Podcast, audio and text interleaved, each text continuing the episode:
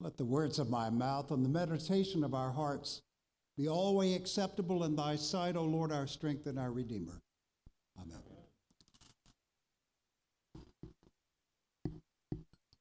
I suspect you'll be relieved to know I'm not preaching on the gospel lesson this morning.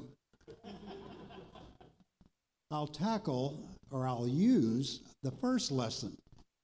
On very rare occasions, our readings on a Sunday morning veer in the direction of what's called the Apocrypha. That is to say, the 15 historical and prophetic books of sacred literature that Anglicans, Episcopalians, use for purposes of edification and spiritual counsel. Today, our case in point is from the book of Ecclesiasticus. Not Ecclesiastes, Ecclesiasticus, also known as the book of Sirach. The category is Hebrew wisdom literature, and it's really a life giving source of ethical teachings written probably 200 years before Jesus was born. If you choose, says Ben Sira, the writer of this account, you can keep the commandments of God. And he goes on to say, God has the power. You don't rely on God for the power. You, with that power, can act faithfully. It's a matter of your own choice. God gives you the power to do just that. He's placed you before you fire and water. So stretch out your hand for whichever you choose. Before each person are life and death. Whichever one chooses will be given. This past week, I conducted the annual clergy retreat in Lisbon, Portugal. It's the convocation of American Episcopal churches in Europe, together with our beloved sister church, Anglican Church, the Lusitanian Apostolic Evangelical Catholic Church of Portugal.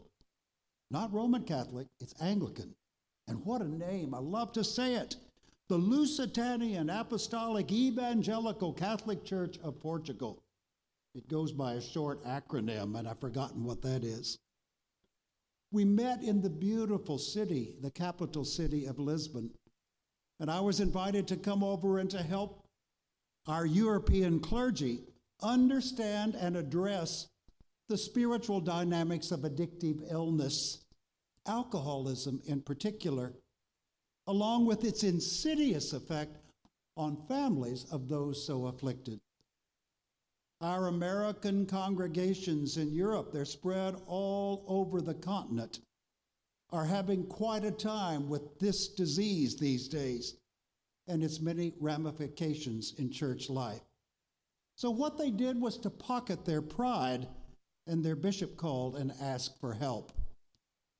33 years in recovery from this disease of alcoholism, a doctoral degree in spirituality, and the emergence of a life's work helping addicts in their family provide me with some degree of expertise when it comes to leading such a conference, such a retreat. To use the common parlance of the day, I've been there and done that. I know that of which I speak. We no longer observe in the Episcopal Church what used to be called Alcohol Awareness Sundays. It was a big deal in the 70s and early 80s. Such Sundays used to be de rigueur in the Episcopal life and practice, but sadly, that's disappeared. I'll use my time in Portugal as an opportunity to share with you what I've shared with many of them. And we'll make this our own Addiction Awareness Sunday. Back in the olden days, especially in churches of the South, where preachers still had a measure of credibility and their words a powerful sway, People like me could get up in the pulpit and raise the dickens with their congregations about the evils of smoke and drink and God knows what else. And those dickens appeared to pay dividends, at least to some extent. Preachers screeched, temperance clubs flourished, stills were smashed in the name of Jesus, especially up there in Newton County and Boone County, Arkansas. We had teetotalers all over the denominational map signing pledges of abstinence.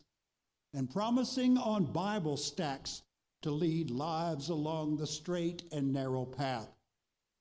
Ultimately, giving way in this country to 13 years of what we called prohibition.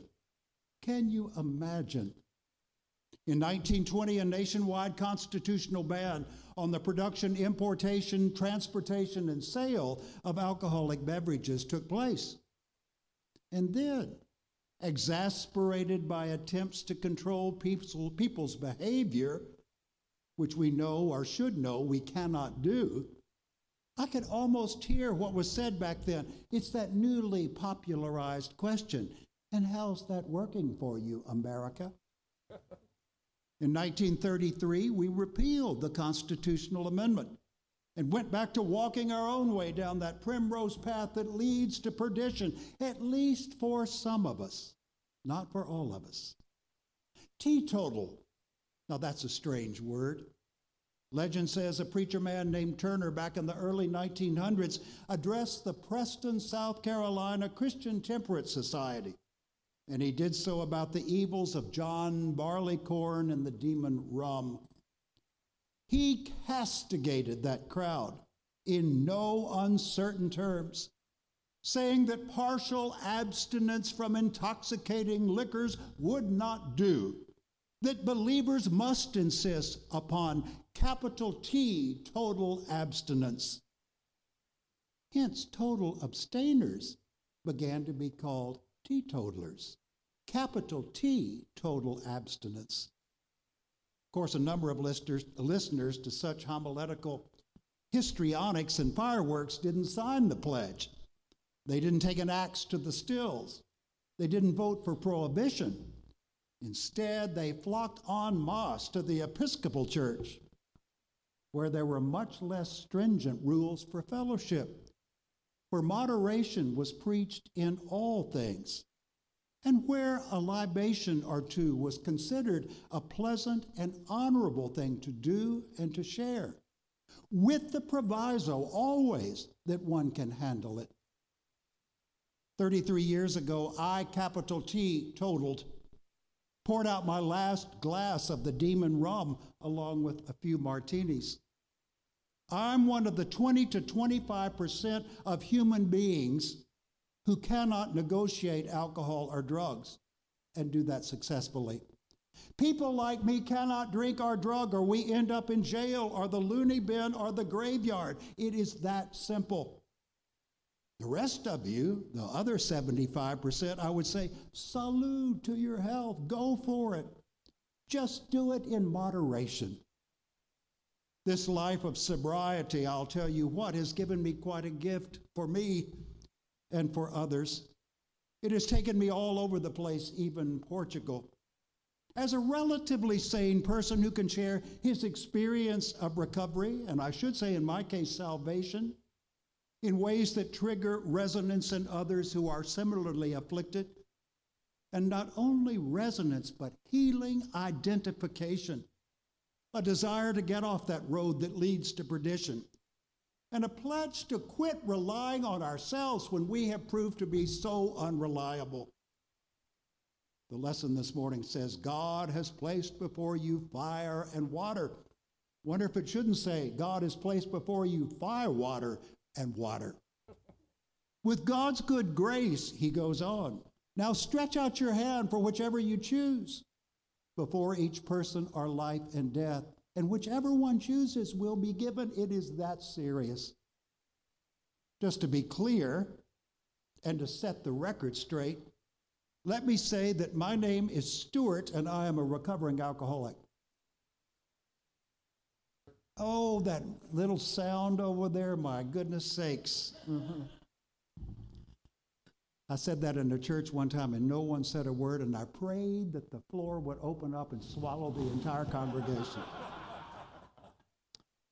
I am a recovering alcoholic by the grace of God and the fellowship of a program of healing. I haven't found it necessary to take a drink of alcohol or to ingest any other mood altering substance since the 8th day of March 1987. And for that enormous gift, I am so very grateful. I'm not signaling myself out when it comes to addiction. Lord only knows I'm not the only addict in this room. We all have our addictions, and they're very serious. We call them attachments, we call them idols things and processes and people that drive us to look for value and meaning and strength and purpose, and especially relief in all the wrong places.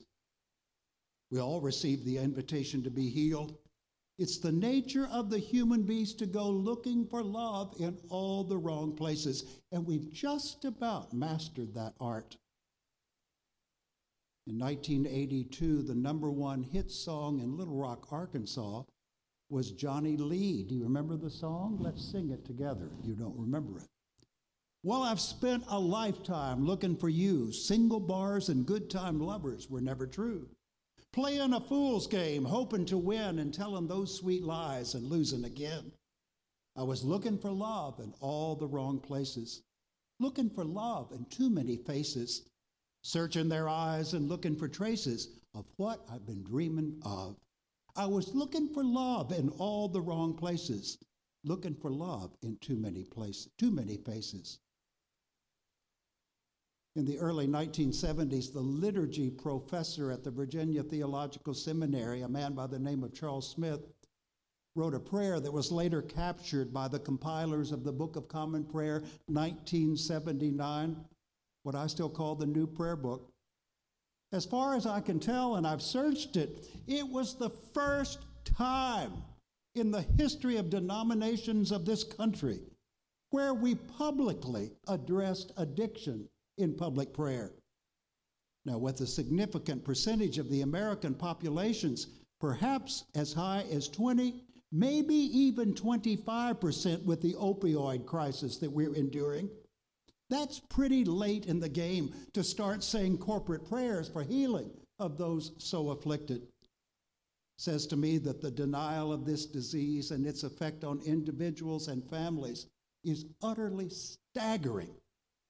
Denial, as I'm sure you know by now, is refusing to acknowledge what in our hearts we know to be true. It is the first and foremost symptom of the disease of addiction. And it's a dynamic that allows many of us to keep our heads in the sand until it becomes way too late to get help. Listen to this prayer as I, as I speak it. It has a flaw within it. See if you can spot the flaw. Goes like this it's on page 851 of the prayer book. O blessed Lord, you minister to all who came to you. Look with compassion upon all who through addiction have lost their health and freedom. Restore to them the assurance of your unfailing mercy. Remove from them the fears that beset them. Strengthen them in the work of their recovery. And to those who care for them, give patient understanding and persevering love. You hear the flaw? Notice how we, the praying community, distance ourselves, distance ourselves from the poor addicts. Restore to them, we say, remove from them, strengthen them in the work of their recovery as we say up there in my part of Arkansas, Mississippi County, why bless their hearts. They're so drunk they don't have the sense to come in out of the rain, and we leave them out there. I suggest we change the pronouns in this prayer. Make it us instead of them. Strengthen us in the work of our recovery, and to those who care for us, give patient understanding and persevering love. Again, let me be really clear about this. We all have what the psychologists refer to as attachments, and oftentimes they're deep attachments. We all have what the theologians refer to as idols. We all have what medicine refers to as addictions. People, places, things, situations, dynamics, processes to which we assign value, meaning, purpose, and especially relief. That which those which promise an easier and softer way to the kingdom of heaven, be it alcohol or opioids or material things our religion our success our debting or hoarding or pornography or compulsive gambling or power or control or even eating. Shortcuts to happiness wherein our graven lust to feel better. Some of us have lost control and life has become utterly unmanageable. My own presenting complaint that became a compulsion was alcohol. I drank too much, I drank too often, and I drank to change my reality, to alter my mood, and to adjust my attitude, and to make myself feel better. The goal of all addictive behavior is to change the way that I feel. And to do all of this at what we these days call happy hour, that's not a very happy hour for many of us. I got to a point in that slippery slide that leads to alcoholism where I could not predict with any degree of success what would happen to me after I took that first drink. At times, I felt that I could control my ingestion of strong drink. At other times, it was Katie bar the door. And slowly but surely and quite imperceptibly, I began walking that primrose path that leads to perdition. Troubles erupted, symptoms multiplied, problems gathered momentum. Until a group of Episcopal church people just like you had the nerve to come to me as the rector. They had the guts, the audacity to say, Stuart, we really do love you, we care for you, but you've got a problem and it's affecting all of us. And listen to this what they said let's get help. Let us get help. Not just you, let's get help, you and us. Well, I was dispatched to a residential treatment center for alcoholism, and the help that I was given in that place was monumental. Just the knowledge of the disease itself was a godsend. But then there was the treatment. The treatment has given me the remarkable life that I have today. During the intake procedure in that particular rehab, I met with the attending physician, a psychiatrist from Texas. He had a wonderful accent. He was reading my chart with a degree of scrutiny. He sported something of a scowl on his face. And I was really prepared to, for him to say, Son, you are doomed.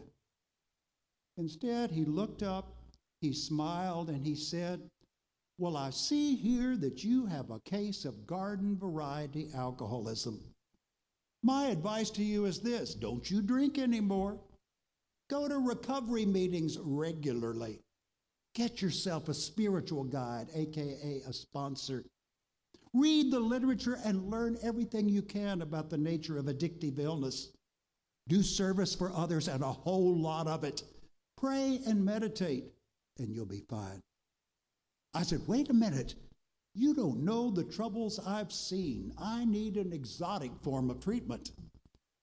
And he said again, Don't you drink another drop. Get yourself to meetings and do it today. Get yourself a sponsor, a spiritual guide, read the literature, do service for others, and a whole lot of it. Pray and meditate, and you'll be fine. That was 33 years ago next week and I have been much better than fine ever since that time. On returning to Amarillo, Texas, after 28 days in that treatment facility, a man from a recovery group met me at the airport and told me that he would be my temporary sponsor and that he was there to get me started in a program that would change my life from henceforth and forevermore. It was a big promise and one that turned out to be right on target. He showed me a passage that originated in some of the annals of early recovery in this country, in fact, Calvary Church, New York City. He asked me to commit these words to memory and to recall them every single day, which I do, and it's been 33 years of doing it every day. He said these words were none other than the promise of God's redemptive work in the world, and if I would take them to heart, I would find myself in the fellowship of the redeemed have the shape of my own ministry redirected, and discover a joy and a peace like I had never known before. Truer words were never spoken. Let me share them with you as I close. And I will say to you that these words can apply to anyone. You can use them, especially if you've struggled with any kind of issue or disease. The words of these showing others how we were given help is what makes life so worthwhile to us now. Doesn't say a thing about saying anything to others. It says showing. The medium is the message. Cling to the thought that in God's hands, there's the secret, our own dark past is the best resource we have when it comes to helping others. With that dark past redeemed in the hands of Almighty God, that is to say, sharing our story with others either by living it or telling it, we can help others avert misery and death. My, my, what a promise. A dark past redeemed in the hands of a loving God. Now may the Lord, who has given us the will to minister to all who through addiction have lost their health and freedom, now give us the grace and the power to bring in the sheaves. In the name of the Father, and of the Son, and of the Holy Spirit. Amen.